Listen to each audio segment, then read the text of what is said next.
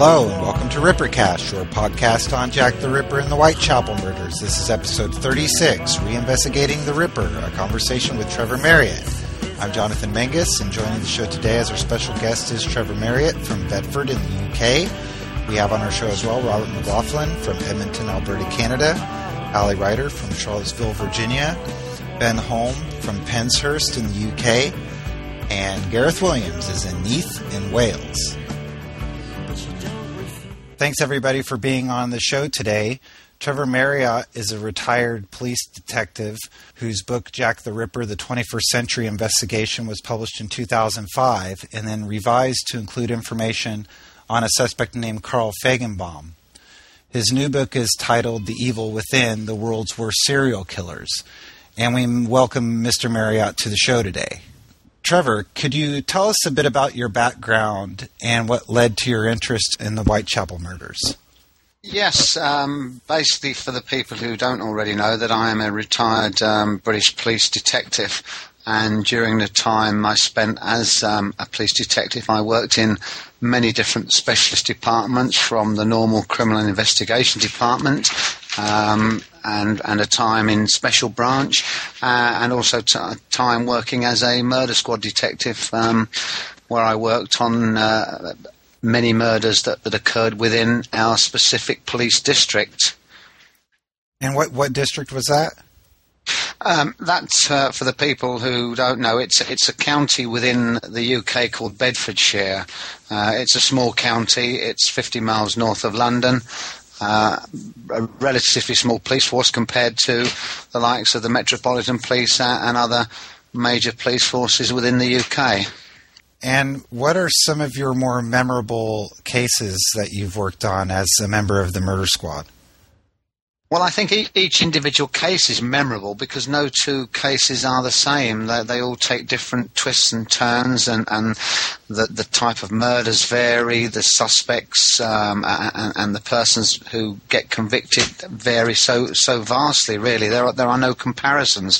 Um, so each case really is judged on its own merits, and I wouldn't say that there were any that are particularly memorable. I guess they're all memorable if you if you finish up with a um, a detection.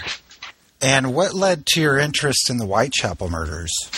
Well, initially, my interest in the Whitechapel murders goes back way to the um, the early '60s when um, I first came across a, a, a British uh, pop star or a, a, pop artist at that time by the name of Screaming Lord Sutch. He used to travel the country at the dance halls, uh, and part of his act was to do a routine involving uh, Jack the Ripper and he had a record out which was a minor hit way back in the 60s. And that's what really sort of first brought Jack the Ripper to sort of the forefront as far as I was concerned. Um, from then on, um, whilst I was a serving police officer, obviously um, I took a passing interest in the Ripper because obviously over the years there have been different aspects of the Ripper which have been brought to the forefront in the press by reason of new uh, new suspects being named, new evidence coming to light, etc., etc. Uh, and of course, whilst working as a serving police officer, I never really had the time to sit down and, and study the, the, the Whitechapel murders in, in, any great detail. It wasn't until um, I subsequently retired and, and had more free time available that I decided to do, I guess, what you would call a cold case file. I, I decided to reinvestigate the murders, um, you know, from scratch, as, as if anyone would do with a cold case file. In your book, 21st Century Investigation, there are many established theories that you believe your research into this case has dispelled. One of the most popular theories is that Jack the Ripper is responsible for the murder of five women, the Canonical Five. What are your views on the Canonical Five victims? Well, first of all, I would say perhaps my my investigation perhaps hasn't totally dispelled those facts. I think what I would suggest it's probably cast a major doubt uh, about these accepted theories involving a lot of what the Jack the Ripper mystery is all about. Um, as far as the five were concerned, I mean, obviously, as an investigator, you have to look at all aspects of a case And and the first thing that struck me was that why why did everyone suddenly accept that these five women were the only five victims of this killer? I think that was the first thing that I, I looked at. And of course, when you look at the five victims, um, the one that really sticks out as not being um, possibly the work of the Ripper is obviously Elizabeth Stride. I mean, everything about her murder is is really wrong in comparison with the others. The the location, the um, uh, the, the time the murder was committed, um, how the murder was committed, everything about that is, is totally wrong. When you're looking at a, a cold case file, uh, you're approaching it, of course, as a policeman, and and we approach the case, uh, cold case, as, as sort of lay people. Um, uh, do you look at it uh, differently than, than we do? Like like how do you actually uh, approach it? Do you just approach it in the I same th- manner? That is, you look at the evidence and look at the. Well, I think yeah, I think obviously as a professional investigator, I, I guess that one has a little bit more, um, perhaps knowledge and expertise as to how to assess and evaluate the information that you are uh, looking at. I think the problem that, that, that I have seen through, as you describe, lay investigators is sometimes that they tend to be very blinkered in the way they uh, themselves assess and evaluate and, and the conclusions that they subsequently arrive at. Um, it's difficult to, to, sort of say because they all act within good intent with with with the investigations that they do themselves. But but obviously, you know, persons like myself are trained professional investigators, and we do try to, you know, look at things uh, in an overall picture and not look at things through rose tinted glasses, I guess, is what I've described some people as looking at this, this murder mystery over the years. Initially, uh, on the first publication of your book, The 21st Century Investigation, you posited the theory that the murderer could have been a merchant seaman. Uh, and then in, in, the revised edition, um, you actually named a suspect, Carl Feigenbaum. That's that's correct. I mean, sorry, when you again having conducted the the sort of major part of my initial investigation and having in, in, my opinion, negated the, the, the band of prime suspects that have been put forward all these years, one then tends to sort of expand on that and say, well, if it wasn't any of these, who could it have been? Is, are there any other likely uh, possibilities? And of course, the uh, looking at the dates of the murders uh, and how they're spread out, um, could suggest that, that a traveller of some description could have been responsible. And of course, then if you take that uh, if you take that theory a little bit further, straight away you are smacked in the face with the fact that there are two um, major docks that are within a short walking distance of Whitechapel. And of course, if you then go a step further, uh, you've got um, merchant vessels that come into dock, sailors that, um, or merchant seamen that when they are um, away from the ship are looking for prostitutes. Uh, and obviously, Whitechapel was abundant with prostitutes at that time. So, you know, there are a lot of sort of links to to that suggestion. Now, now in your book, Trevor, um, even even before you start, this is the very first edition. Even before you start discussing a merchant seaman, um, you also say that um, that you believe that uh, Jack the Ripper came or lived outside of uh, the immediate area of, of Spitalfields and I was wondering why uh, you came to that conclusion.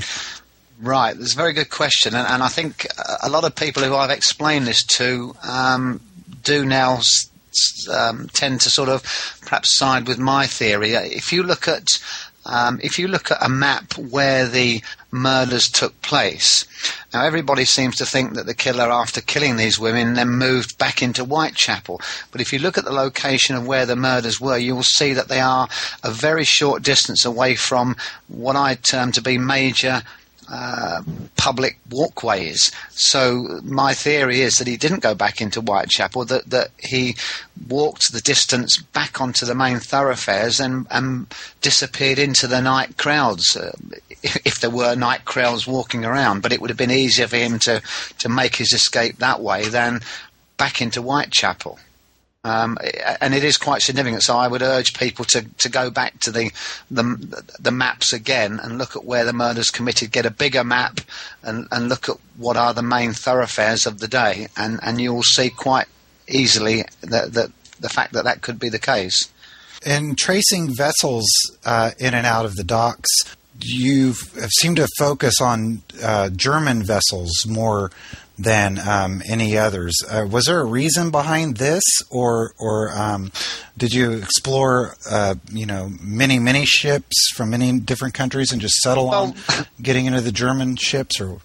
The, the process of, of looking at the vessels and the merchant seaman theory proved to be a, a very difficult task. Um, obviously, the, the first part of the investigation in, in, an effort to try to to perhaps suggest it was a merchant seaman was to try to find out if there were any merchant vessels that were docked in any of those two docks uh, on the dates of the murders. Ideally, it would have been nice to have a vessel that was docked there on all of the dates, and that would have probably um, added um, very uh, a, vast um, a vast sort of plus for, for, for, that theory. What I managed to do was to, at the end, come up with a, a German vessel called the Raya, which was from the Norddeutsche uh, merchant line sailing out of Bremen to London. That particular vessel was here on all the dates of the um, London murders, apart from one. And the reason it wasn't here on that occasion is that it was um, it was out of service because it had had a collision in the Thames, and therefore another vessel from that same um, that same merchant line was here on the date of the other murder. So, to, to my mind, that was a very you know definite link um, because again, okay, if you look at all of the murders, I mean, we are all suggesting that perhaps, with the exception of Elizabeth Stride, if you take the five murders, four were committed by the same killer. Um, but of course, that's not written in stone, as we know that we, some of the murders were Ripper-like in fashion. But of course, whether any of them or all of them were committed by the Ripper, to be honest, we just do not know. Now, your suspect, uh, Carl Feigenbaum, is there any proof that he was ever on this vessel that you were talking about? No, there is there is no definite proof that he was on any of those vessels at all. The link to Carl Feigenbaum, uh, there are a number of links actually, which which point to Carl Feigenbaum and uh, the merchant seaman theory, and of course the Norddeutsche merchant uh, merchant line. The problem that I had was the fact that obviously um, in Victorian times, a lot of the merchant seamen never used to use their correct identities because a lot of the people who were at sea as a merchant seaman were perhaps trying to avoid the authorities for, for whatever reason. Um, so again, the, the, the, sort of sparse names that I managed to uh, obtain from the crew list didn't show Feigenbaum at all. Um, however, when you look at Feigenbaum in later years, after the the Ripper murders, um, he used a number of aliases, uh, including Karl Zahn and Anton Zahn, and of course we know that he was working as a merchant seaman because that came out um, around the time of his trial, and of course in addition to that, um, records show that there was a Karl Zahn and an Anton Zahn that was working for the Norddeutsche Line, uh, sailing between Germany and the USA um, at a time when they were having Ripper-like murders as well. So, you know, we know that Feigenbaum did work as a merchant seaman. We know he was using various aliases, and, and, and to be totally honest, uh, we don't know for 100% certain as to whether Carl Feigenbaum is his correct name in any event. That's the name he gave when he was arrested. Um, but um, there is very little that's come out since to actually confirm or or disprove the fact that that's who he really is. So he, he could be Anton Zahn, he could be Karl Zahn, he could be Anton or Karl Strobon, because that's another name that was mentioned um, during the course of his trial in America.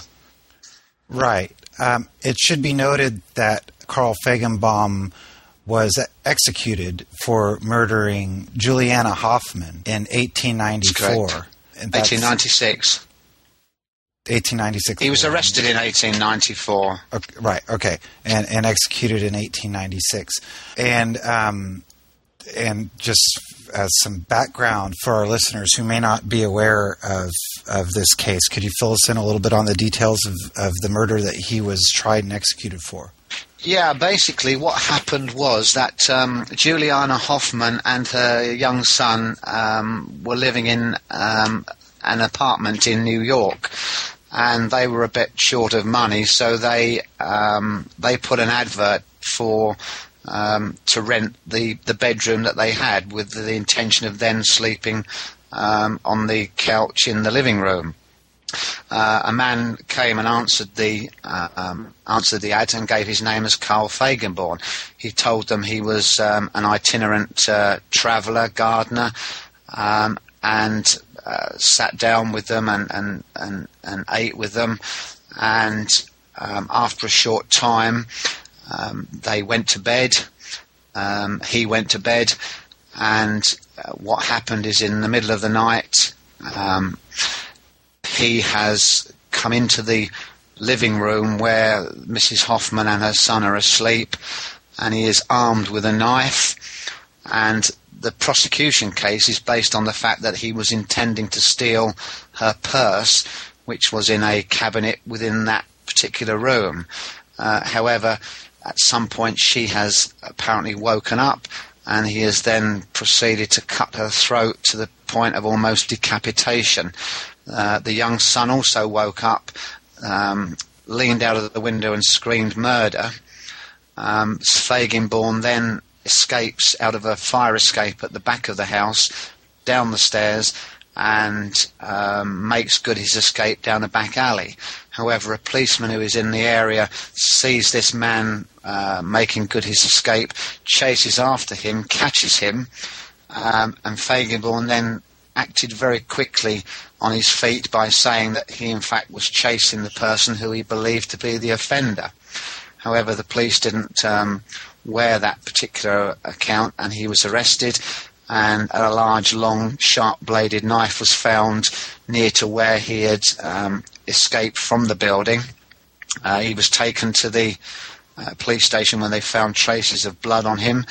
Uh, it appears he may well have washed his hands or the knife prior to disposing of it, and subsequently tried and executed uh, after being convicted. Now, the facts of uh, this case point to Carl uh, possibly trying to rob the landlady. Is, Is, not that true?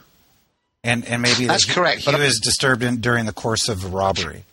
That's what some people put forward who choose not to perhaps accept that this particular theory of mine. However, I guess one way to look at this sensibly is that Feigenbaum was uh, a resident in that flat. He knew where the money was. The money wasn't in a locked cabinet at all. So why would he then go into that room uh, armed with a long knife? The, the theory of that really doesn't doesn't sort of hold up. Um, you would have thought that if he's going just to steal the purse, he would have crept in, opened the uh, cabinet, removed the purse, uh, and if he'd have wanted to, then disappeared forever from that location. But he is armed with this knife, and obviously, people who suffer from uh, psychopaths, um, when the red mist starts to come up, then they they feel the need to kill, then they will kill. So it was later suggested that he had um, been suffering from a mental illness that he couldn't, he tried to suppress but couldn't, and from time to time he himself apparently admitted that he wanted to uh, kill and mutilate women. And Carl Feigenbaum was first proposed as Jack the Ripper by his own trial attorney. Is that right? That's correct. Following um, following the uh, execution of Feigenbaum, he held a his lawyer held a press conference um, outside Sing Sing prison and admitted to the press that he believed that the person who had just been executed was Jack the Ripper. Um, he said that he had had conversations with Feigenbaum um, leading up to the trial, which had prompted him to um, look at um, the Jack the Ripper murders. Now, again, you know, people have tried to sort of play this down, but but you know, there must have been something there because obviously the Ripper murders, some eight years on, would not have been fresh in people's minds in America. And, and for something to suddenly cause this um, educated attorney to start and look at the Jack the Ripper murders. Um, you know, there must have been more than just a passing sort of suggestion that, that Feigenbaum could have been that Ripper. Uh, and of course, what he then did, he apparently told the press that he'd done his own inquiries and could put Feigenbaum um, in London at the time of the murders. Now, the most annoying factor of this is that normally the press they can't stop asking questions when press do interviews, but it would appear that nobody from the press asked the sixty-four thousand dollar question at that time. Well, what were those inquiries? had he uh, then told the press what those inquiries were, we would have been that much farther forward in uh, being conclusively being able to, to put Feigenbaum in London at the time of the murders. But sadly, the press never asked that question, and I really. I really don't know why, because to me it's an obvious question to ask when you're talking about something, you know, such as these murders. Also, uh, we have a, a, point of contention also with uh, Feigenbaum when he when he tells Lawton uh, about the Jack the Ripper business uh, that Lawton later relates. Um, he uh, by the press interview, it seems that that uh, conversation uh, took place uh, before his trial, and um, you know I'm, I'm curious as as to your thoughts on how it was relayed. Simply because um, at at every turn, Feigenbaum always asked for an interpreter that he seemed to, to speak German and uh, either little or absolutely no English. Um, yet well, nobody, no, nobody seems to confirm, uh, you know, uh, what Lawton heard. Uh, you know, even his co-counsel uh, c- couldn't back it up. Well, uh, a lot of people have made mention about the co-counsel and uh, not not subscribing to what Lawton had said, but basically, a lot of people probably don't realise how the the actual legal system works as far as attorneys and their clients are concerned. Basically. Um, my understanding is that obviously Lawton was assigned the case, so he would have been the chief defence counsel. He would have been the one that would have been having all the um, consultations and the conferences over the period of time when um, Feigenbaum was was awaiting trial and obviously then awaiting execution. The other counsel that you mentioned would have probably taken nothing more than a passing interest um, in what was going on at that time. Um, so I, I, sort of have to look at, at what comments that that counsel subsequently made, uh, you know, with with a pinch of salt, really, because he's, he, you know, he, he never had any direct contact as such with Feigenbaum. Um, and a last question I'll ask on Feigenbaum, and then anyone else can chime in here, is that between his uh, conviction on the murder cause and sentence to death, the appeals process was carried out in which his attorney strenuously tried to prove that Feigenbaum was insane and they tried to get the death sentence commuted based on Feigenbaum's insanity, and this failed.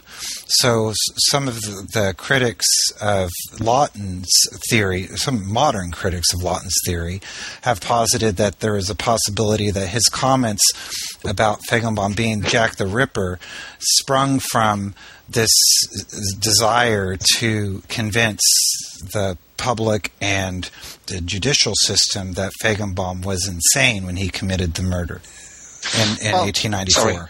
Go ahead. I think I think I would have to say that that that, that obviously. Um, having now left the police service in, in in the UK, I for the last nine years I I've been working as what probably you in the um, in in North America would say would describe as a public defender. Um, uh, and obviously, now I, I, sort of am fully au fait with the workings of the defence uh, advocates, etc., uh, etc. And, and, when I look at um, when I look at what Lawton did, I, I think personally he perhaps took the wrong um, he took the wrong tact right at the beginning because obviously once Feigenbaum had been convicted, the avenue really was shut to him to go down the route of being uh, trying to say he was insane. I guess his problem was that uh, initially Feigenbaum um, was not uh, admitting the murder and was not raising any issues of insanity at that time. So obviously. The, the case proceeded as a normal case. I think what probably should have happened is that if if um, if Feigenbaum had been making admissions or had made any admissions to Lawton in, in, in confidential uh, in confidentiality, then perhaps Lawton could have had a better chance of perhaps raising the um, insanity uh, issue before the trial and, and using it during the trial, but he didn't. So it was really like a, a bit of a last chance saloon, really, for for trying to uh, play that card at that late stage, and it was too late. And because obviously, um, you know, it, that never came to um, that never came to fruition. Now, uh, Trevor, when you went uh, over the case um, um of the Whitechapel murders, um, initially, uh, I know you looked at um, all of the murders, not just the canonical five. You just uh, looked at all of them, and and I was wondering what your assessment is uh, of the police of, of 1888. You know, from well, your modern perspective, as well, how be investigated today.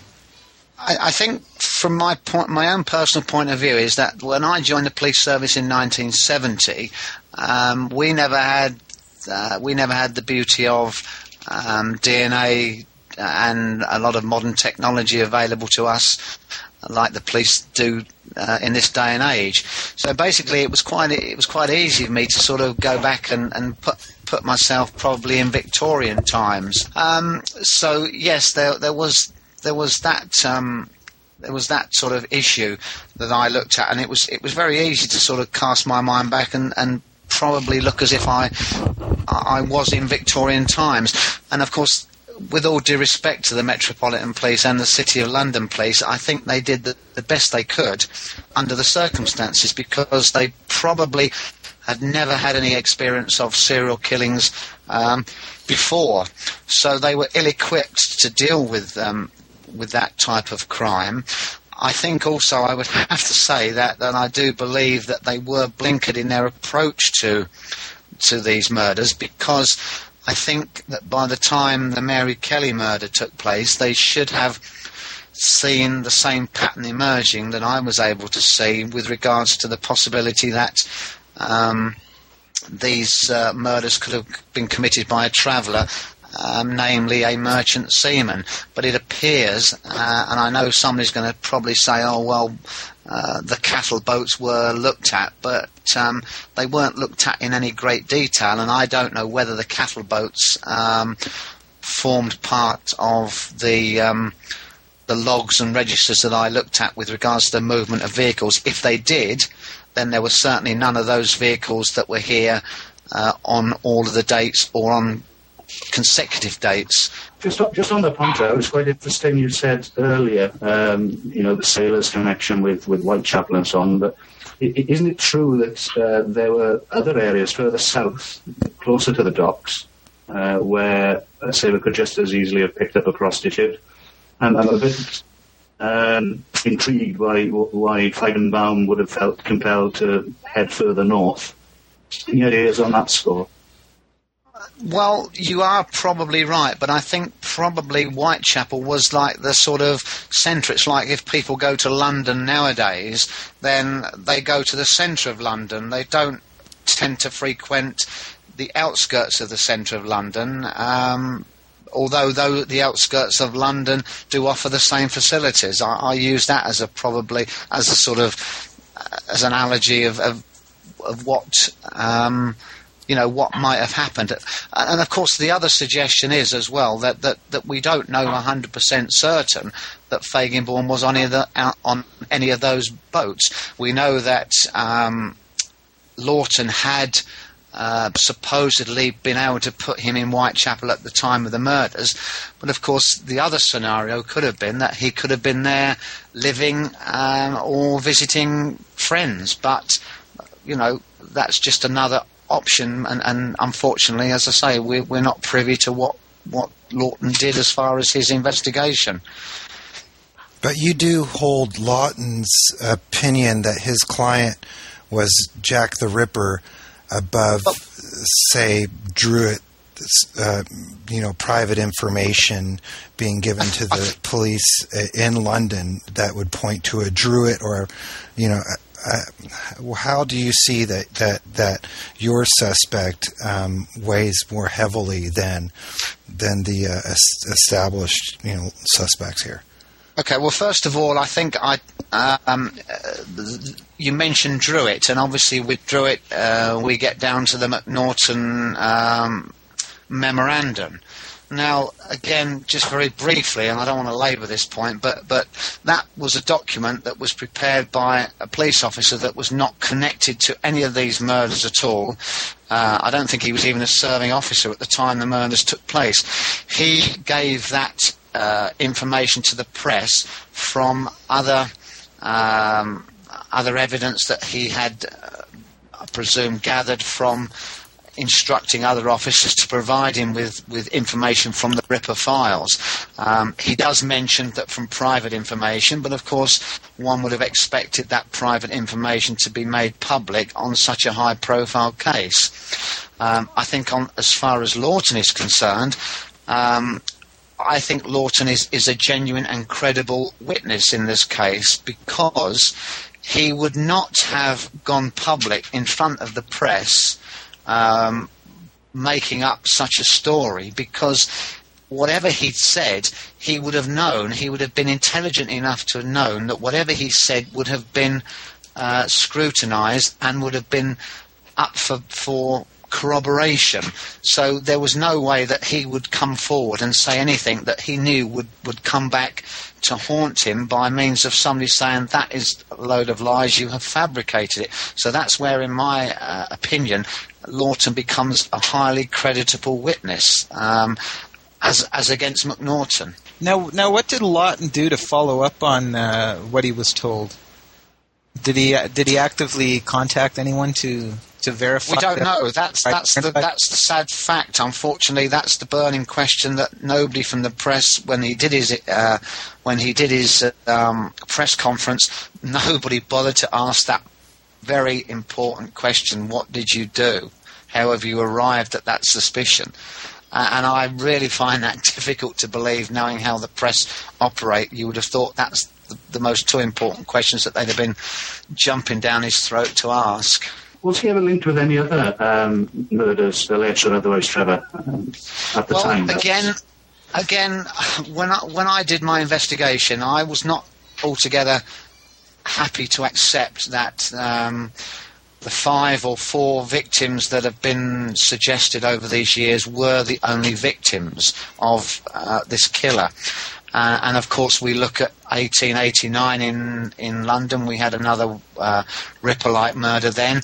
In 1891, we had a Ripperlite murder. And then we come to another pattern, which is quite significant and, and ties in with Feigenbaum. We, we have no other Ripperlite murders here in London after 1891. And then from 1891, or between 1891 and 1894, we have a series of Ripper-like murders which are committed in Germany and in the USA. Now, again, it's uh, it's suggested by reason of the names that I mentioned earlier that, that Feigenbaum used that he was travelling back and forwards between the USA and Germany on the same merchant line vessels, um, but on passenger vessels this time instead of merchant vessels between 1891 and 1894. So it, it's you know, it's quite significant. Uh, that those, those, are quite sort of you know intriguing facts. And of course, uh, the, the, the Ripper-like murders that I mentioned, all of which are undetected. Um, so therefore, you know, there is that suggestion. Um, and, and, I think the total, I think the total number of murders, if you take into account the Whitechapel victims, I think there are 17 undetected Ripper-like murders um, in, those three countries between 1888 and 1894 when he was arrested, and significantly no other Ripper-like murders after 1894. Um, so again, you know, that's all you know that that's all good, hard, you know, facts. I'm not suggesting on- on the one thing that every Right, Sorry. Go, first Gareth and then Robert. Yeah, go ahead, Gareth. Yeah, j- uh, thank you, gentlemen. Um, yeah, j- just on that point of, of Ripper, like, um, I, I believe, uh, and I have read your book, Trevor, and I enjoyed it very much. Um, I believe that uh, only one of them involved a disembowelment, uh, whereas, whereas the others were uh, ostensibly cutthroat murders. Is that true? And, and in, in which case, how Ripper-like is Ripper-like? Well, Ripper-like is obviously open to interpretation. I guess you would say that. Um, I mean, you, you can say that Martha Tabram, um, what what I believe to be a Ripper victim as well. I mean, she was stabbed 39 times. That you know, you could say that is Ripper-like fashion because that's a very uh, brutal and savage murder. Um, the likewise, Catherine Eddowes was a very brutal and savage murder. Likewise, um, uh, other murders that I've I've highlighted within that group are also brutal and um, and savage murders, and and a lot involve uh, women having their throat cut, and, and a lot almost to the point of decapitation, which is again quite an important part of the Ripper um, the Ripper murders. But saying a murder is brutal and savage isn't enough to say it is a Ripper like murder. That's like saying, you know, every gun shooting is like the DC sniper case. There has to be more to it than just brutal and savage and involving a knife Okay, to make that distinction. You're, quite correct. Yeah, you're quite correct. You are you are quite correct there. But of course, however, if you're going to use that, if you're going to use that in, in relation to the um, the other murders that I mentioned, the same must apply to the five victims that people say are the work of the Ripper. It, it works that way as well. I mean, obviously. Um, the the mutilations could have been um, as a result of, of him having more time at the murder scene, um, or they could have uh, resulted in him choosing not to carry out the mutilations, So they could have been as a result of him gaining more confidence and, and, and more strength in, in in the murders. I think the way to look at this is that there are 17 undetected murders which I guess would come into the category of being Ripper-like. Now, however many of those were actually committed by the same hand, we just do not know. And I would not like to say one way or the other, because obviously we don't have anybody uh, that, that has laid claim to any of those murders or admitted any of those murders. So, in, in the light of that, as a professional investigator, if this were a major murder investigation, all of those murders would have to be considered as being possibly the work of the same person. It would be wrong to not look at them in that light. I was, I was just going to say, I mean, in, uh, maybe the, the so-called Autumn of Terror was a bit of a, a bit of a frenzy or a, a, a spree on the part of the killer, um, but uh, nonetheless, 17 murders spread over a geographically enormous area. I mean, across continents, um, over a period of years, um, doesn't strike me as particularly Ripper-like behaviour. Um, are you talking about? Yeah, uh, you talking about a major mutilating murderer who who strikes within a, a, a period of um, a dozen weeks or whatever it is? Um, back in 1888, suddenly decides to put his feet up, only cut people's throats, and to do that over a period of what uh, six or seven years before he's caught. Um, uh, I know uh, Feigenbaum was getting on a bit. I think he was 54 when he was arrested. Uh, but I don't think he was quite ready for retirement yet. Uh, I, I just wondered if you had any observations on that apparent slowing of pace, uh, if it was indeed him. Well, obviously, um, the, the the link that I've put forward between Feigenbaum, the Whitechapel murders, and the other murders, I hope has been quite apparent because obviously the, the the common denominator is him being a merchant seaman and him being able to initially travel back between Germany and London at the time of the London murders, and then obviously because he then moved from the merchant vessels to the passenger vessels, which were then travelling back and forward between um, Germany and the USA. And that's quite significant because then murders start occurring in Germany and the USA, and, and we get no more in the, in the UK. Um, and, and I don't subscribe to this theory that, that suddenly the killer known as Jack the Ripper stopped uh, after Mary Kelly. Um, because serial killers do not just do that.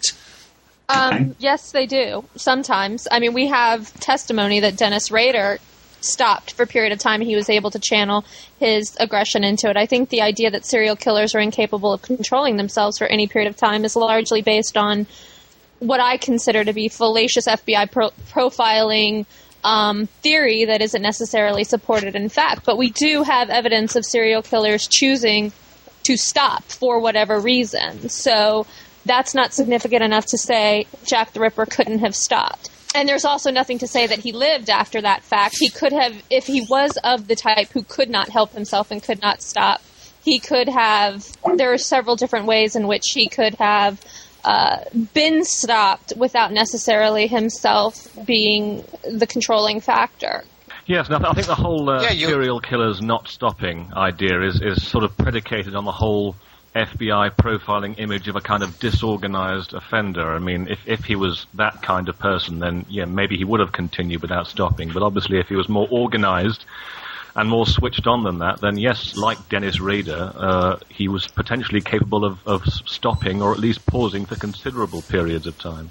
Can I say, so the, the, sorry, can I say first of all, go ahead, Trevor. Um, go as ahead, far as, as, as far as profiling is concerned, uh, I don't subscribe to profiling. I've never have been a fan of profilers. Uh, I think uh, I think it's a hit and miss affair, and, and personally, I think anything that profilers do, say, or come up with should be uh, looked at very closely and carefully because it, I think it's you know something that, that really is is very hit and miss. Um, I mean, how can how can somebody uh, assess or come up with a, a, a, sensible profile of somebody that that was alive hundred years previous. They were not uh, the, the profilers were not um, au fait with with how Whitechapel was at that time.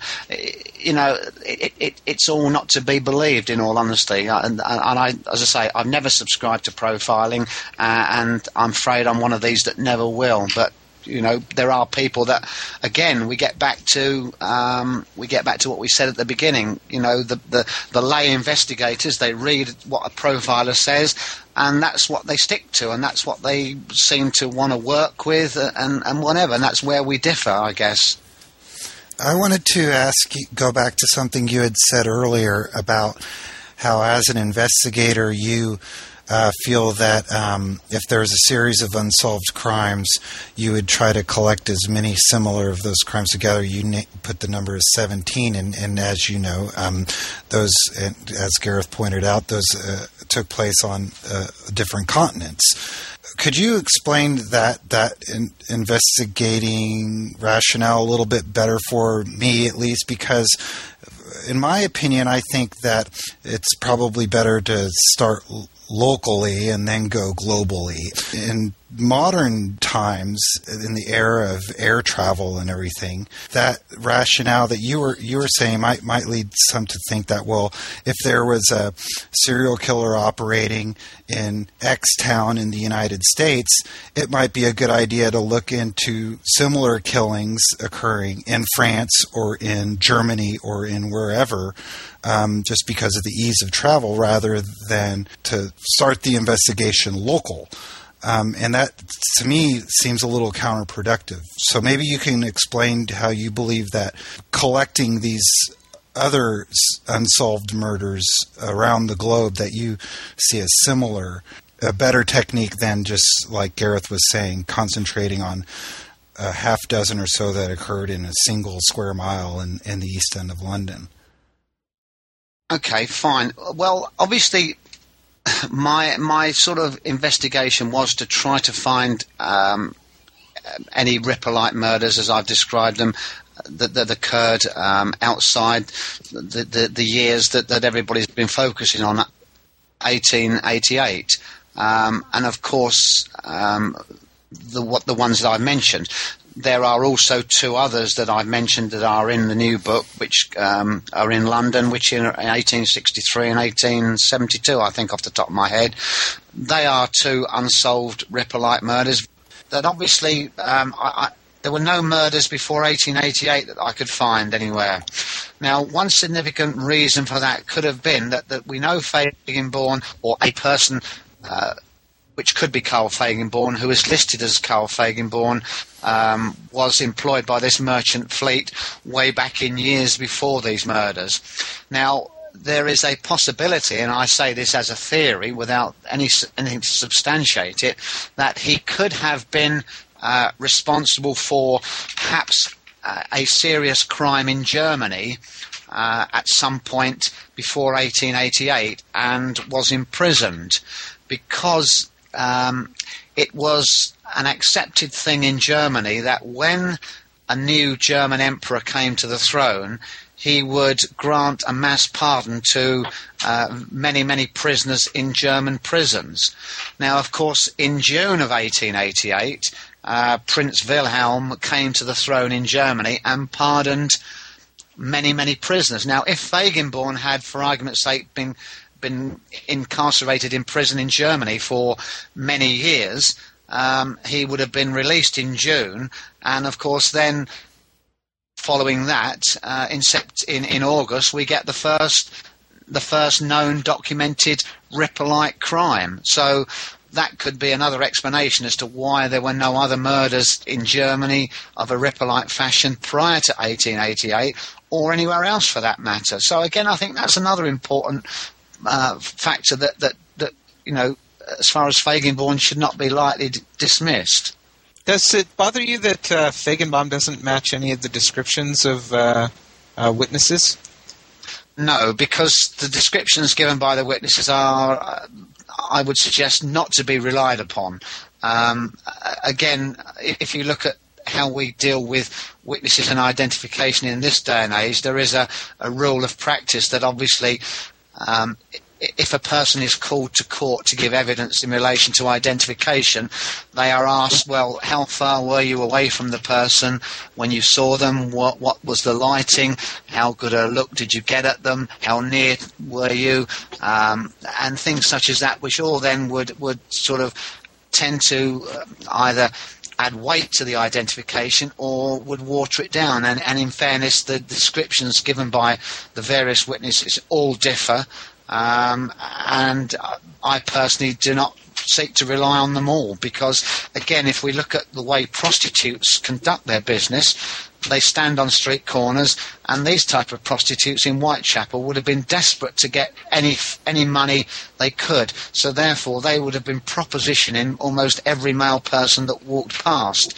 And if you imagine there were a number of a lot of people about that time of the morning in the early hours, um, then obviously they would have been probably propositioning I don't know, maybe 10 or 15, you know, every 10, 15 minutes possibly. So again, you know, people have, have given a description of seeing somebody with a specific prostitute. Mm, that may be the case, but of course we don't know how many others that prostitute met and talked to or subsequently went off with. I think I think in some cases that I think the timing is so tight. I mean, you know, if if we can rely on the uh, that the watch reading accuracy of the witnesses, then in some cases there just there isn't really enough time for uh, another punter to arrive on the scene between the witness sighting and, and the discovery of the body. I think, in particular, the Lawende sighting. I mean, uh, he saw somebody ten minutes before the discovery of the body. Uh, I, you could squeeze an additional punter in there, but I think I think it would well, be, uh, would be tight. Yeah, of course. The issue there is that did did that witness actually see the punter with um, with the victim? I guess that's another issue because obviously. True, um, that's another issue. Yeah. I mean, my, my issue with that particular scenario, anyway, and you know, call me old-fashioned or weird, is is I've got serious doubts as to whether all the the Ripper victims in London, anyway, were actually punting at the time. I, I, I just think that the, the Ripper targeted whichever vulnerable individual um, you know, was unfortunate enough to cross his path. Um, you know, these women were vagrants rather than, you know, um, twirling their cheap pearl necklace type prostitutes um, at the end of the day. So I, am very wary of any explanation that requires um, you know prostitution as a uh, as a keystone of the argument, which yours doesn't, in fairness, Trevor, because mo- most of uh, Feigenbaum's other possible victims uh, seemingly weren't prostitutes. Well, that's right. That's right. Um, and, and, obviously, Lawton did did uh, hint on the fact that um, Feigenbaum himself uh, said that he did suffer from this uh, this illness, um, which, if you look at the way it's being described, would obviously be you know, related to somebody who has psychopathic tendencies that, that every so often, uh, despite um, resisting the urge to kill, just has to go and kill. Indeed. And of course, if, if we look at the fact that if Feigenbaum had been in prison in, in June and had then come to London during that period of time, he would have been incarcerated for a length of time which we don't know. And of course, then his hunger and his thirst for killing would have been that much greater. Um, hence the fact that, you know, we have this series of killings in, in, in those few months. I want to get into some of the uh, other theories that, of the Ripper murders that you might disagree with, Trevor. And one of them comes from a question from Howard Brown from JTRForums.com, who was unable to be on our show today. But um, you have speculated that the organ removal that everyone has assumed the Ripper actually removed the organs and took them with him might have been actually organs that were taken from the bodies by mortuary attendants. Can you explain to us why you tend to believe that these organs were removed by mortuary attendants as opposed to the murderer? And if you have any other cases that you can point us to of mortuary attendants removing organs to sell from murder victims. Right. First thing I would say is I've never actually come out and said that I believe that the organs were removed by mortuary attendants.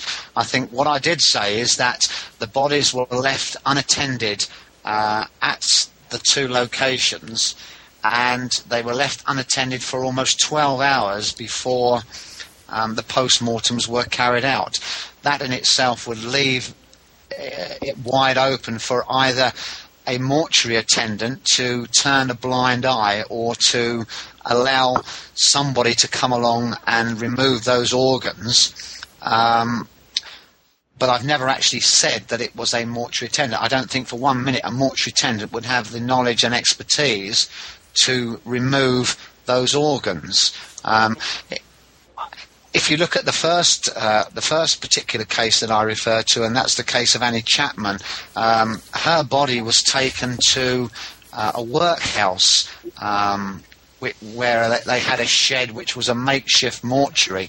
Well, in 1832, in the UK, they brought in the, I think it was called the Anatomy Act, which made it much easier for body parts to be uh, obtained by people for medical research. And of course, one aspect of that related to workhouses and people who died in workhouses. Their bodies could be used and organs could be taken from those bodies. So if you if you get the fact that obviously Annie Chapman's body laid on a trolley um, at this workhouse uh, for 12 hours, then people would have known that they could go to work to workhouses or mortuaries at workhouses and and be able to remove organs.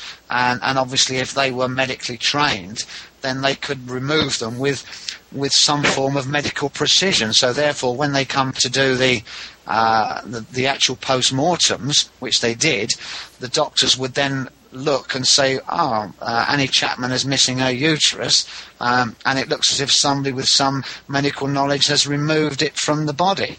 So I think that's a, quite a feasible um, uh, aspect. And of course, um, the same applies to Catherine Eddowes.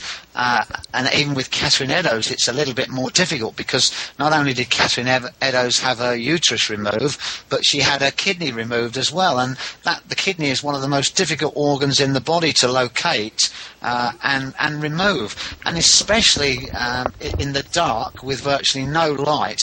Um, I've I've put together a medical team and we did some, some tests in relation to this and, and, and it is almost impossible to do that. So therefore, the only other explanation could be, uh, as, as I've put forward, that these organs were removed um, at the two mortuaries. And, and of course, it's significant. But that would, have, that would have to happen on three separate occasions in different mortuaries, Trevor. Is, is that likely? And, and, not only is that likely on three separate occasions at three different locations, but why then only in these particular murders? Why weren't these roving bands of organ thieves going every time there was a murder victim to slice because out that right, organ? Okay. That makes no sense. Right. Well, it does because if you look at if you look at the other victims, um, apart from Mary Kelly, none of those other victims um, had their bodies mutilated to the extent that Chapman and Eddowes did. So therefore, their their abdomens were opened up in any event by the killer. So yeah, therefore, it would be. Yeah, isn't the, isn't the most pars- parsimonious conclusion from that, uh, Trevor, that the abdomens were opened by the killer in order to get access to the organs?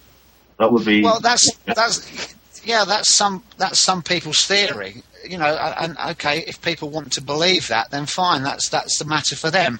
But but the point of the matter is that I didn't subscribe to this right from the start. So therefore, that, that I set out through using a team of medical experts. I used a I used a consultant gynecologist, I used a forensic pathologist, and I used an investigator, and we did tests on um, on bodies um, and and we documented the difficulty in, in colour photos. And if you get a copy of the book The Evil Within, you will see that those colour photos are in that book, and they will clearly show the degree of difficulty that there is in trying to remove these organs, even in daylight and under hospital conditions. So, you know, it's just impossible, and the time that it would it would need to have taken.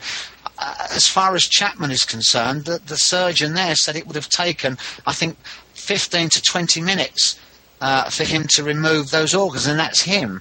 If you then look at um, Eddowes having not only her uterus removed and the kidney, I mean, you've got to be looking at on, on, on what the surgeon says, you've got to be looking at 40 minutes to, to remove those organs. Now, I get people come to me and say, um, oh, well, we know a surgeon who said he can do it in the dark with his hands folded behind his back, etc., etc. Perhaps modern day surgeons could remove these organs in, in, in that type of scenario. But we're not talking about modern day surgeons. We're talking about Victorian people in 1888 who were not very well medically equipped, not very well au fait, um, and, and, obviously it would have needed specialised people to remove those organs with precision.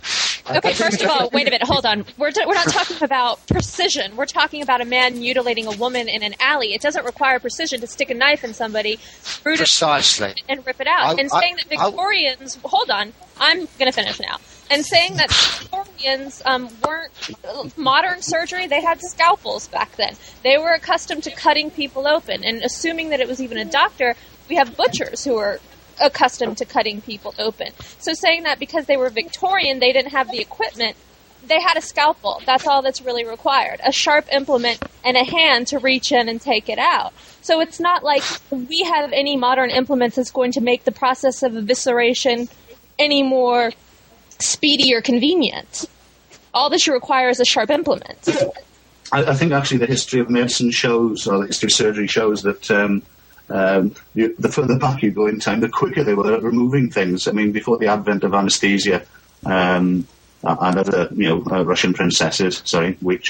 Um, uh, the, whole emphasis wasn't wasn't getting the operation uh, over and done with in as, as quick a time frame as possible.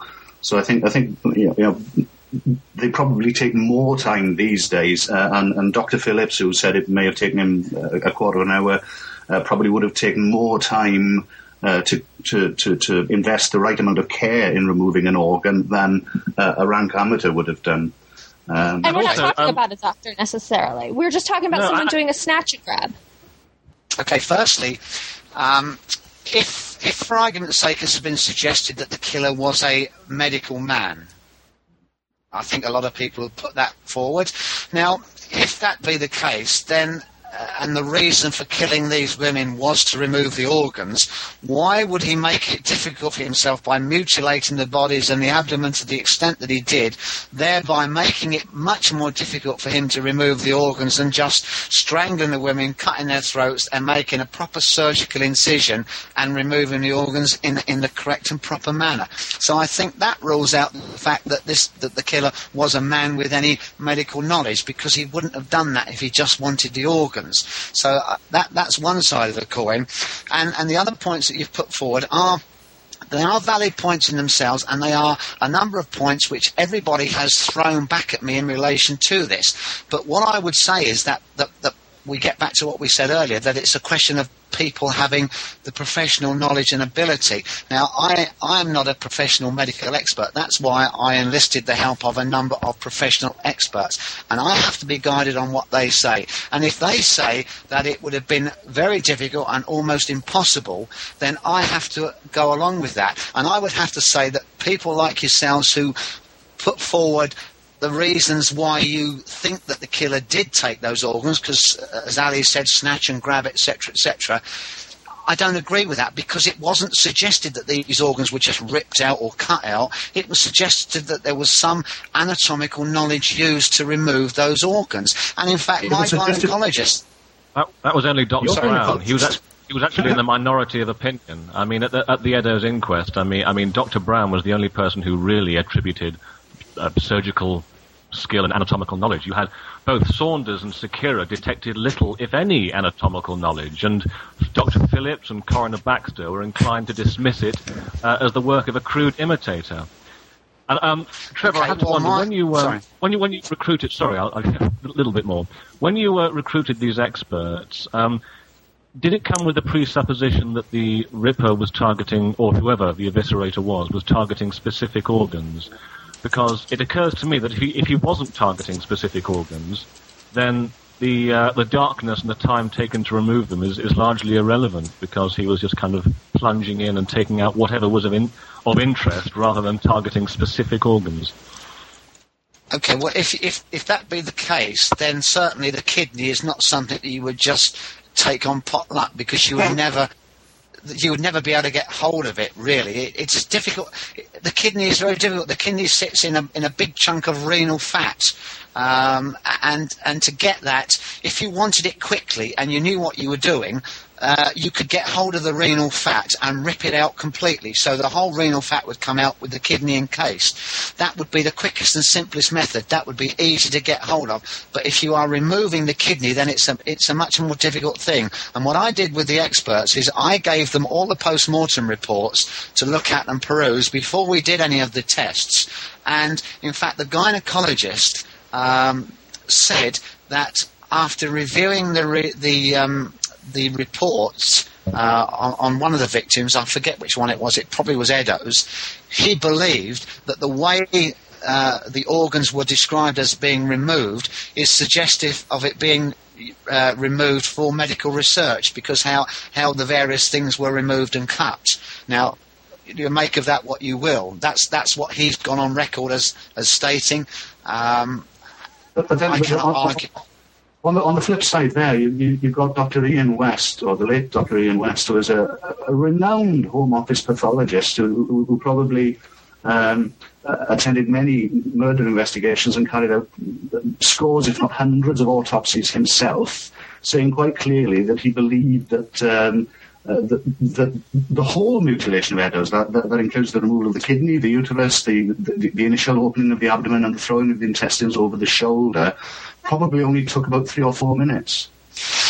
Yeah, this is where we get back. Sorry, this is. I've had this. I had this um, argument with Stewart Evans just recently because he quotes uh, the same pathologist as you do, and what I would say is that um, a lot of these modern day experts, uh, Professor West, and and not only the, the people that I uh, used in my test, but of course because they are expert, because they are proficient, they look at things in a modern day perspective. Uh, as, as I said earlier, we do not know the level of expertise of people way back in Victorian times. And I do not dispute the fact that uh, that a, a, gynecologist or a pathologist could remove a uterus in three or four minutes. I, I, wouldn't dispute that fact. But what I would dispute the fact is that way back then, 120 odd years ago, however long it was, then people were not as proficient and not as expert in, in the various aspects of medicine as we are nowadays. And so, therefore, if you put Professor West back 120 years, would he still be able to remove that same organ in, in three or four minutes? And I would suggest not. Well, the point that, the, the, the, point that Professor West made that it was very uh, quickly and rapidly and crudely done. He was making no presumption of any skill on, on the part of the murderer.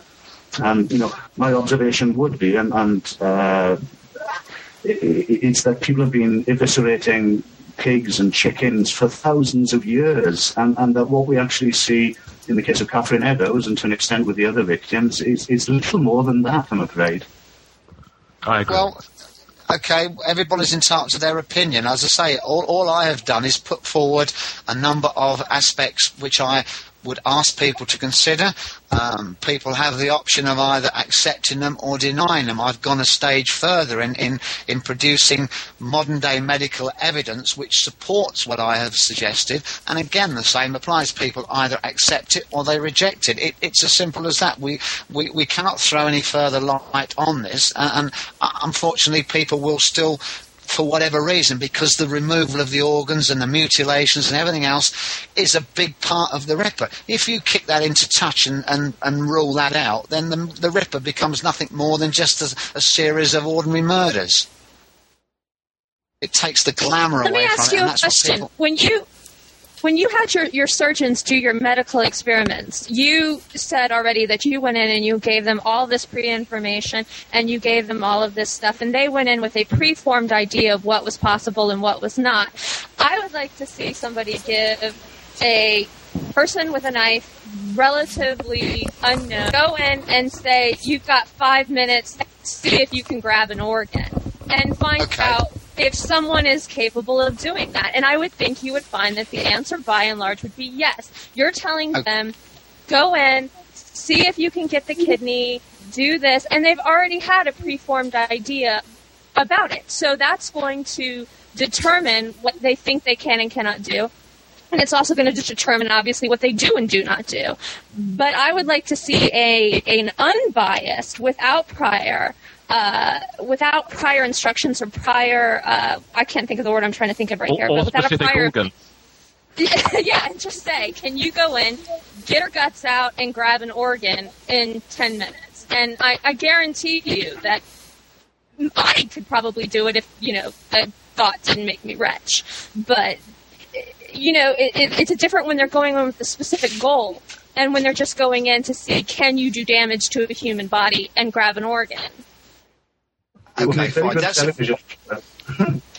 or go ahead, Trevor. Okay, that's a it's a valid it's a valid point you've put forward there. But but first of all, what I would suggest what I would suggest is that, that obviously when I set out with the medical team to do this, I I I, I could envisage the negative um, feedback that, that that there would be, which which obviously I'm getting from you people here in relation to this. So what I decided to do was photograph the processes as we went along to show how difficult that it, that it is in any event. So that's one side of it. So if, if you uh, if any if any of you people here uh, want, I have a present PowerPoint presentation which I've which I've done in relation to the process that we adopted. And, and, if you contact me, I'll gladly send you a copy of that, and then you can see the various stages and the degree of difficulty. But going on from what Ali said a little while ago, what I also did is I also enlisted the help of a master butcher. Now, you were saying about just anybody can go in and do this and do that, because it was suggested that perhaps Jack the Ripper was a butcher. Now, I enlisted the help of a master butcher who uh, has been in the butcher trade for 30 odd years, a very highly experienced butcher. He started work in an abattoir, so he knows all about killing animals and, and uh, gutting animals, etc., etc. And he said that obviously the, uh, the nearest animal that, that equates to a human is obviously a pig. And he said, yes, if there was a pig hanging up or on the floor, I could go into that pig and I would know exactly where the uterus is and I could probably remove it. But I wouldn't want to attempt it in the dark with a sharp knife um, for fear of cutting fingers, whatever. And that's a master butcher. So if you look at a master butcher, you've got no chance with an ordinary member of the public with a knife going in, taking potluck as you would suggest. Well, the, the, the butcher's frame of reference is entirely different, though. I mean, if if if you were went to your local butcher's and you were served, you know, cutlets a la Ripper, then I dare say the butcher wouldn't be in business for very long. So you know, he, has got an interest there uh, in, in, actually presenting the meat in a in a saleable way. Uh, and also, in his case, uh, self-preservation. I mean, his fingers are his living. Uh, when you've got a maniac who's going out just to do as much damage to women as possible, then his motivations are arguably different. And and from that, then uh, you know the manner in which he would uh, perform the operation would be uh, radically different. I'd suggest from either a butcher or a surgeon, because he's not interested well, in the same end maybe I'd suggest as an as an as an we can't do it on humans, but maybe I would suggest if you feel strongly about the subject, then I would suggest you go along to your local butcher and, and ask him to let you have a little dabble with a knife um, on a pig to see if you could go into that pig and find its uterus and cut that out. If you could, then maybe you've got a chance with. Um, possibly uh, removing a uterus or a kidney under similar circumstances from a human. I, I, can't say any more than that. If you feel that, you know, Joe Public or any any man could have done it, go along to a butcher and put it to the test. But, well, but again, if, but again, if Jack the Ripper wasn't, if Jack the Ripper didn't have the mindset of right, I'm deliberately targeting uh, a uterus or a kidney, then, uh, then, then, then, then the test is a little bit, uh, it's not quite a fair one. If, if, if Jack the Ripper's uh, yeah, exactly. if, if, his real mentality was let's just seek out an organ, doesn't matter which one, just some kind of trophy, then uh, then I think, yes, I, think I, I certainly think. I think so. you're I think you're sort of hedging your um, your bets a little bit here. I think you're.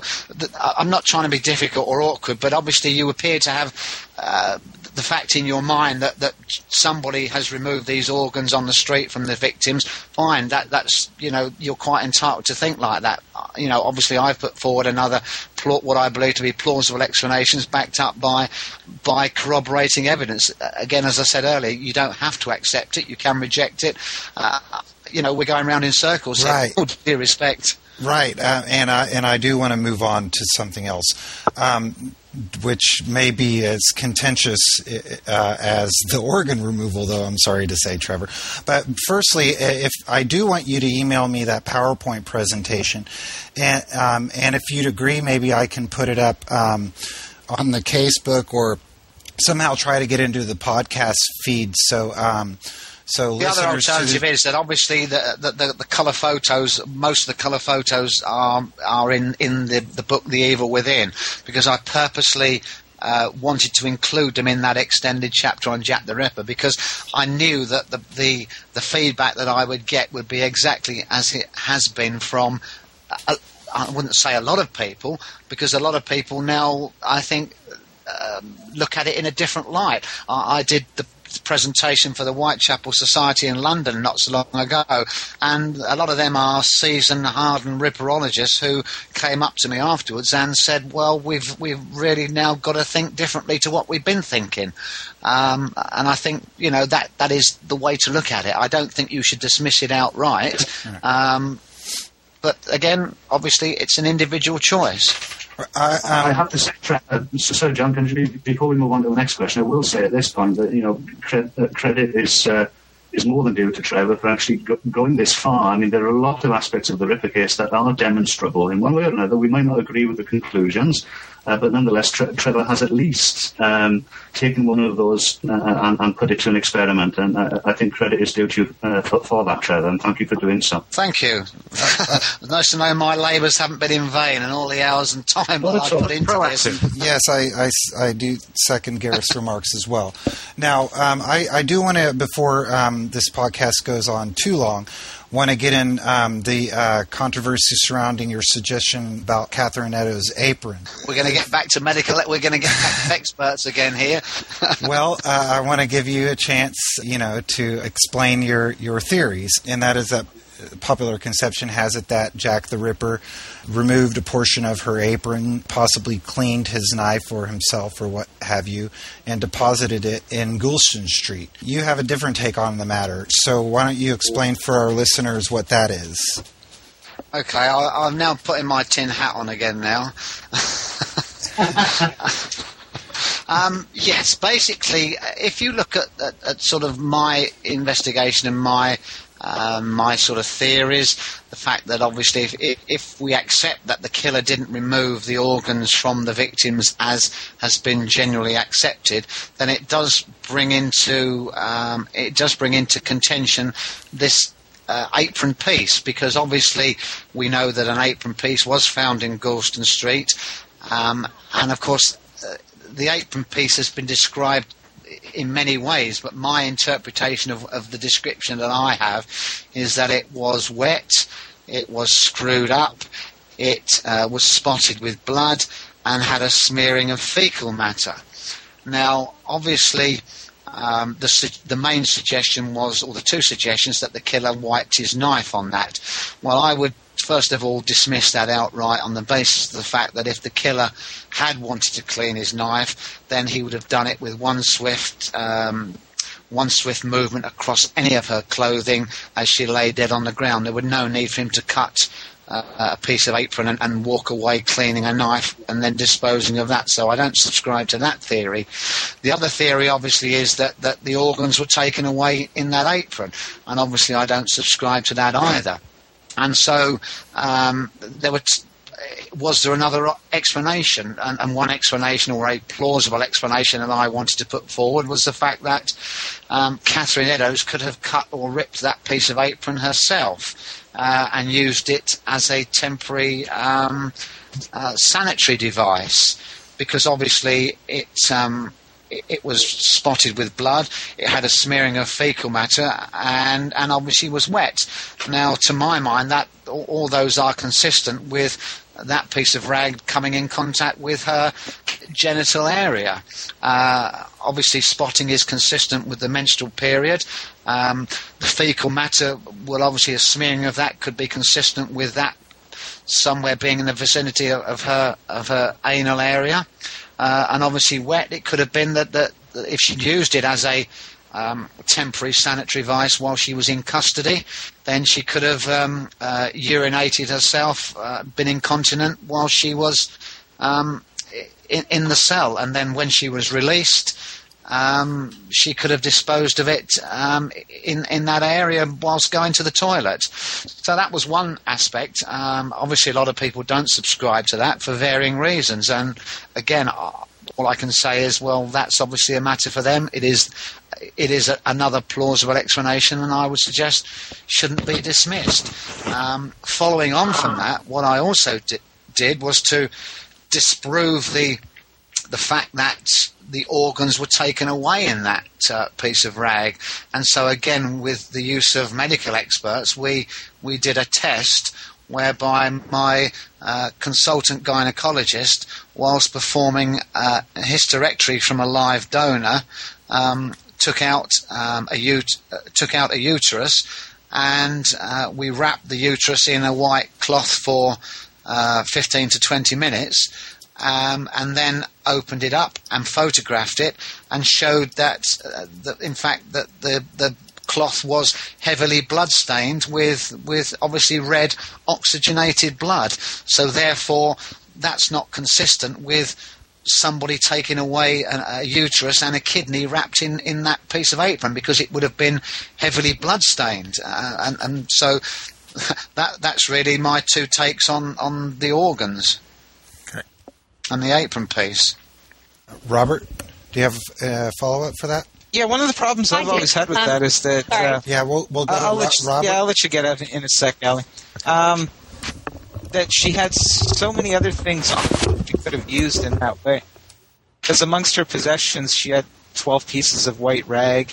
She had a large white pocket handkerchief. She had another uh, various uh, bits and baubles of, of, of various fabrics and and she could have used uh, actually any one of these. Uh, I mean, an apron seems rather extreme and rather precious okay. to be used. Just that that's that's been put that that has been mentioned now.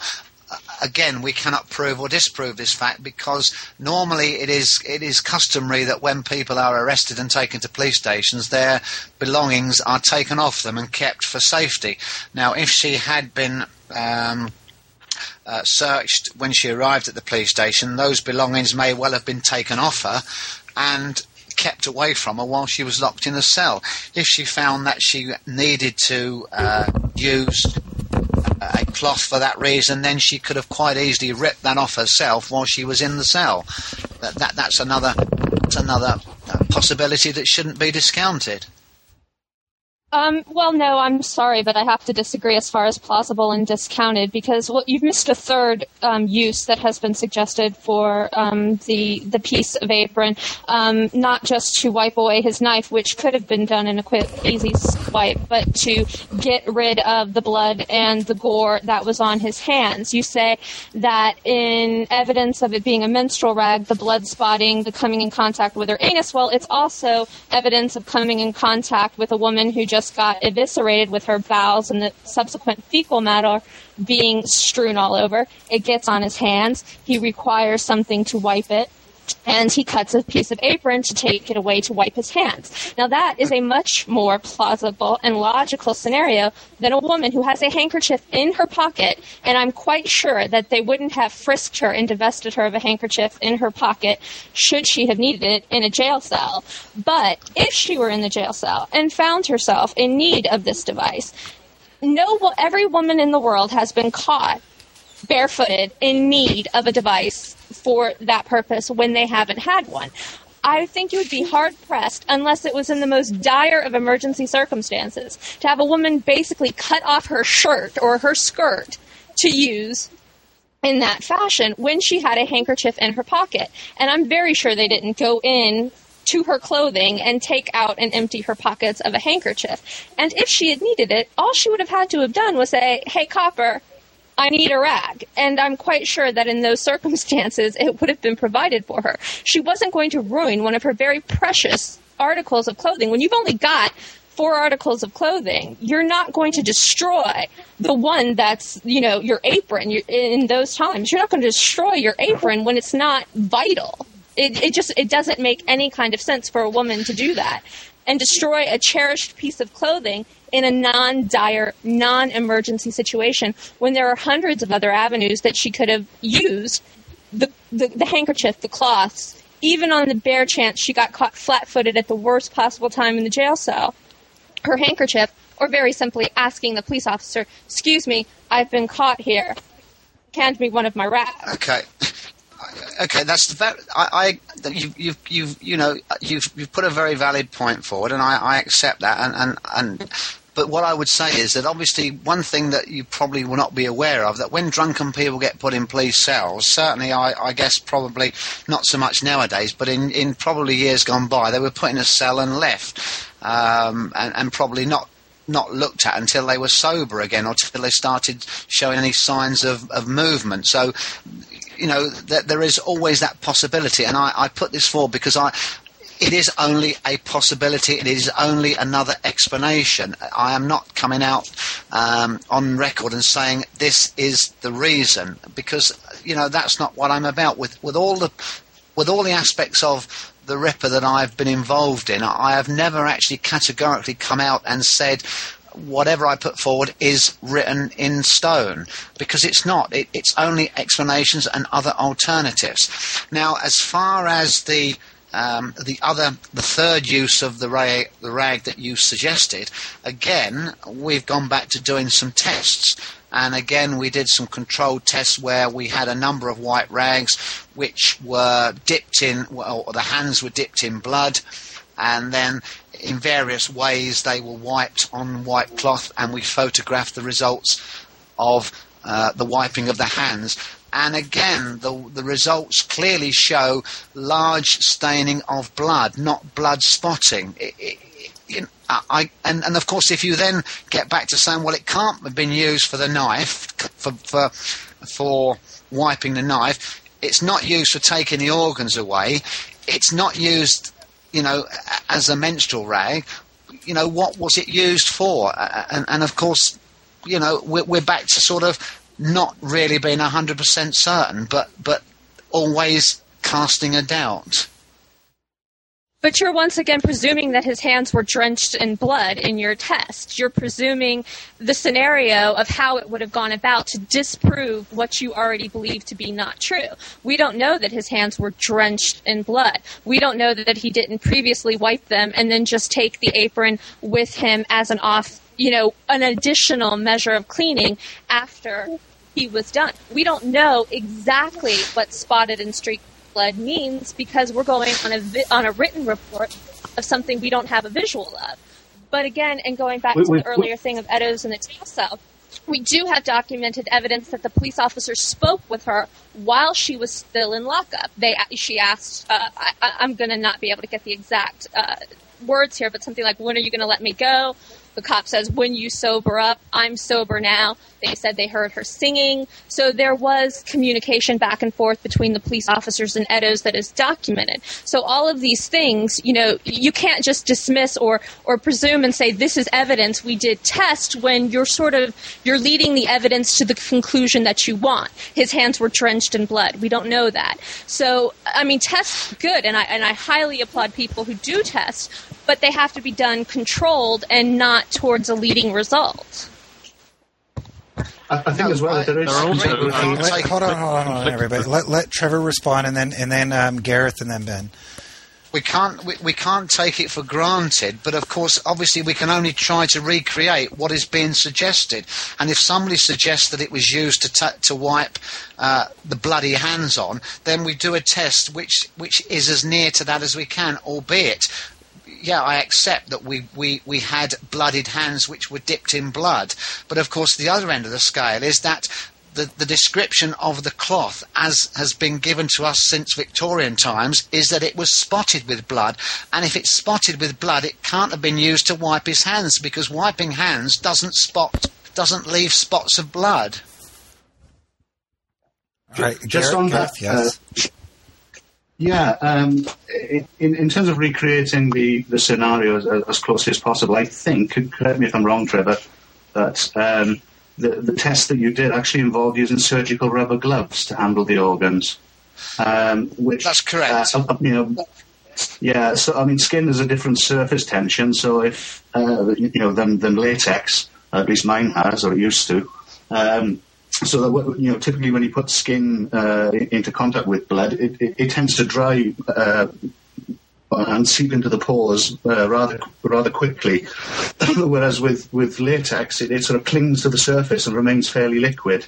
So you're going to get a greater transfer that way anyway. And secondly, on the point of spotted, uh, or, or the, the adjective spotted, um, most of the um, descriptions of the uh, the apron fragment found. Uh, I say fragment; it was almost half an apron found in Goulston Street.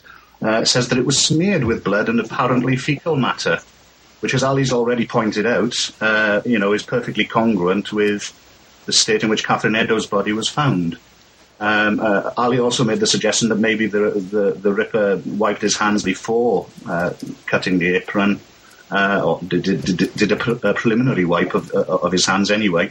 And again, that's congruent with the fact that uh, Dr. Brown describes uh, fecal matter being smeared all over Catherine Eddowes' externalized intestines. So it seems to me as if the, the, the Ripper, having had his hands soiled by blood and or feces, um, uh, wiped the contents of his hands on, onto uh, Catherine Eddowes' intestines um, before deciding, oh, I need a bit more of a wipe. I'll take this bit of apron with me.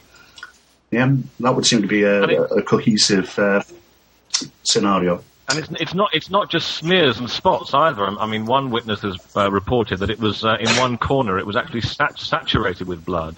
So I, I, slightly disagree with Trevor there when he says it's not consistent with, for example, um, organ transportation. I think that the uh, the saturated corner would uh, tend to suggest that, if anything. Although, again, the sort of the hand wiping and then taking it away, uh, that's not to be ruled out either. But I think because there are conflicting reports as to the the nature of the blood on the apron, I think it's it's fairly difficult to recreate faithfully. Although I, you know, I certainly I, I applaud Trevor for trying. Indeed, I accept what you say, yes, and that's that's. But, Go ahead, Trevor. Yeah, I, I, accept what everybody says, but at the end of the day, all we can do is try to create as near as possible what people are suggesting um, took place. And, and, obviously, one of the suggestions is that he um, cut the apron piece and took it away for the purpose of wiping his hands or taking the organs away.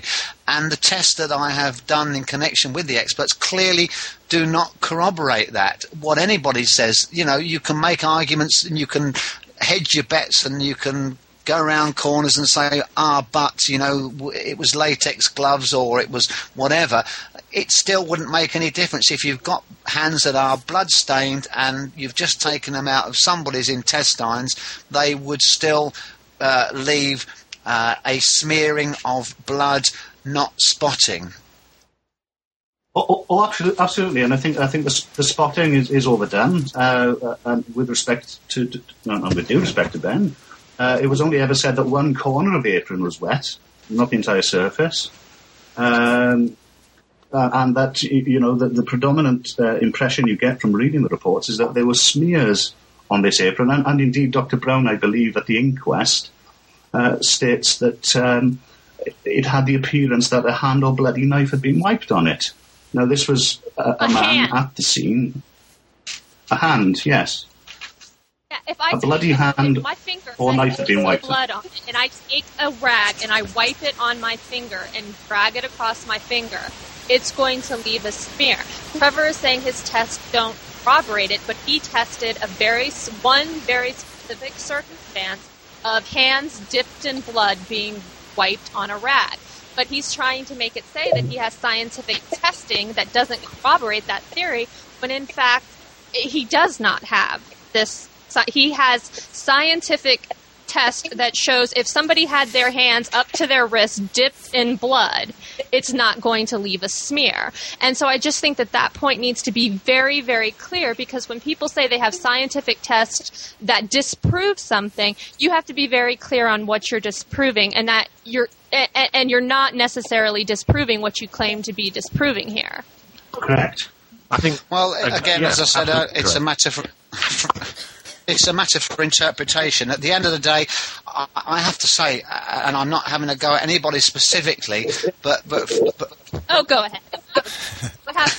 I'm not having to go at anybody specifically because I, I, I say this to many people that there are there are so many people that are fixed in their ways and views in relation. It is a valid point that, um, has been put forward in relation to that, but but basically it doesn't change significantly um, the, the, transference of the blood to the to the material. In in in all honesty, because again, if if somebody uh, has got blood on their hands in any event, it does tend to uh, it does tend to congeal much quicker, I guess, on their hands than it would um, from the latex gloves because obviously it, latex is not so absorbent as, as, as, the flesh. But nevertheless, we did a couple of experiments, not just on one occasion, but we, we, we did a couple of scenarios with um, wiping the hands in different motions on different cloths. Um, to show different types of, of, of, results, and and both results are were quite clear that that left a lot of blood staining and not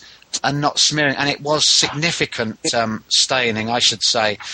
But again, it, it's it's open to what people want to believe, what people want to accept, and what people don't want to accept. As I did say earlier, there are a lot of people that that for whatever reason don't want this mystery to be solved, don't want to to to change their views and beliefs that they've had for for all the time they've been um, been interested in the Ripper. Um, and and that's that's entirely a matter for themselves. But but of course, you know, obviously things move on, um, and as you said, that somebody like me comes along and, and introduces some new aspects to this, goes out on a limb with some new tests and experiments to try to either prove or disprove some of the accepted facts. Um, and, and, I personally think that, um, that, that the tests we've done have cast a major doubt um, about some of these accepted theories, uh, uh, and I can't really say any more than that. And you know, it, it is a question of each individual to look at and and, and accept or reject. Okay. Um, any um, anyone else have any uh, final questions uh, for Trevor? I have no final questions. I just want to say, Trevor, you've been a great sport. It was a lot of fun. and you haven't fret me anyway, Ali.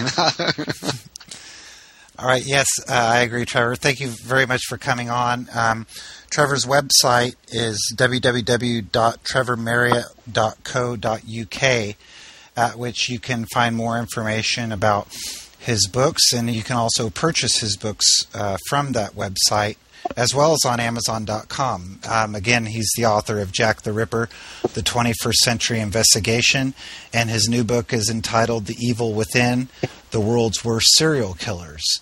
Can I just say before yes, you finally finish that um, obviously we've discussed in, in a lot of detail the, the tests and the medical experts that I've used.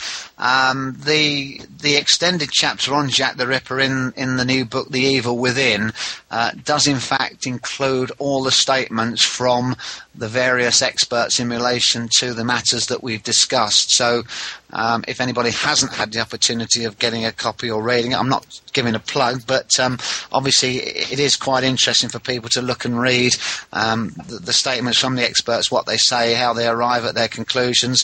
Um, and as I say, there is a, a, statement from a gynecologist, a pathologist, an investigator who obviously is involved in taking out organs on a daily basis, uh, and as I also said, a master the butcher. So there is quite a collection of, of you know interesting statements there for people to read along with the photos. And if anybody does want um, uh, a, PowerPoint presentation in relation to the matters that we've discussed, uh, I'll gladly forward one on if if people contact me and give me their uh, addresses. I can't download it on a, on an email because it's too big a uh, it's too big a, a, document, so it'll have to go in the post. I don't actually have the uh, the book The Evil Within, but now I'm going to have to pick it up because what you've said today on the show is all very interesting, and I'd love to read more about uh, the tests that you ran um, with your experts. So I should also say one thing before we finally do wind up is that, that obviously um, since uh, a lot of my uh, investigation has been made public, I, I'm sort of very surprised at a lot of so-called experts um, who have chosen to uh, dismiss outright a lot of the uh, aspects of, of, the investigation, and, and, I have to say a lot of them have, have tended to criticise uh, a lot of what I've done without actually even bothering to, to buy a copy of the book or read into it or look at anything that, that's been done. And I have to say I find that a bit uh, a bit sort of out of order by a lot of people who you know tend to pick up on what other people say and, and tend to feed off it. I think before anybody should criticise, and everybody's open to criticism, and I, I'm quite happy to accept criticism. I think that you know they should read the book, and then they're in a better position to make perhaps you know um, constructive criticism. But um, anyway. Sorry, Trevor, I was just going to say, as someone who has read the books, uh, plural, including your latest one, I, have got to say that, you know, uh, we shouldn't get too hung up on the, on, on the Feigenbaum theory or, or on the, um, the, the experiments with blood or anything because there's a hell of a lot else in the books that, that, that are worth reading. Um, I've got to say I've enjoyed them both. Thank you very much, and, it's nice to talk to you all. And, and, I hope that we've had an interesting evening. I certainly had an interesting evening, um, and I hope I've helped to make um, your interesting uh, your Sunday evening or Sunday daytime a little bit more um, interesting, and, and hopefully you, you'll you'll all look at me perhaps in a different light now. Uh, you've certainly uh, made my Sunday interesting, Trevor. And again, I thank you for being on the show. And that was Rippercast, episode 36, Reinvestigating the Ripper, a conversation with Trevor Marriott. I want to thank Trevor for being on the show again, and I also want to thank Robert McLaughlin, Ali Ryder, Ben Holme, and Gareth Williams for being our co hosts today. We are a weekly podcast on Jack the Ripper and the Whitechapel murders, available at the website www.casebook.org slash podcast, in the iTunes Music Store, in their podcast section, in their history department, keyword Rippercast. And I want to thank everybody for listening. We'll be taking next week off, but we'll be back on December 28th for our year in review show. So we'll see you then, and have a happy holiday.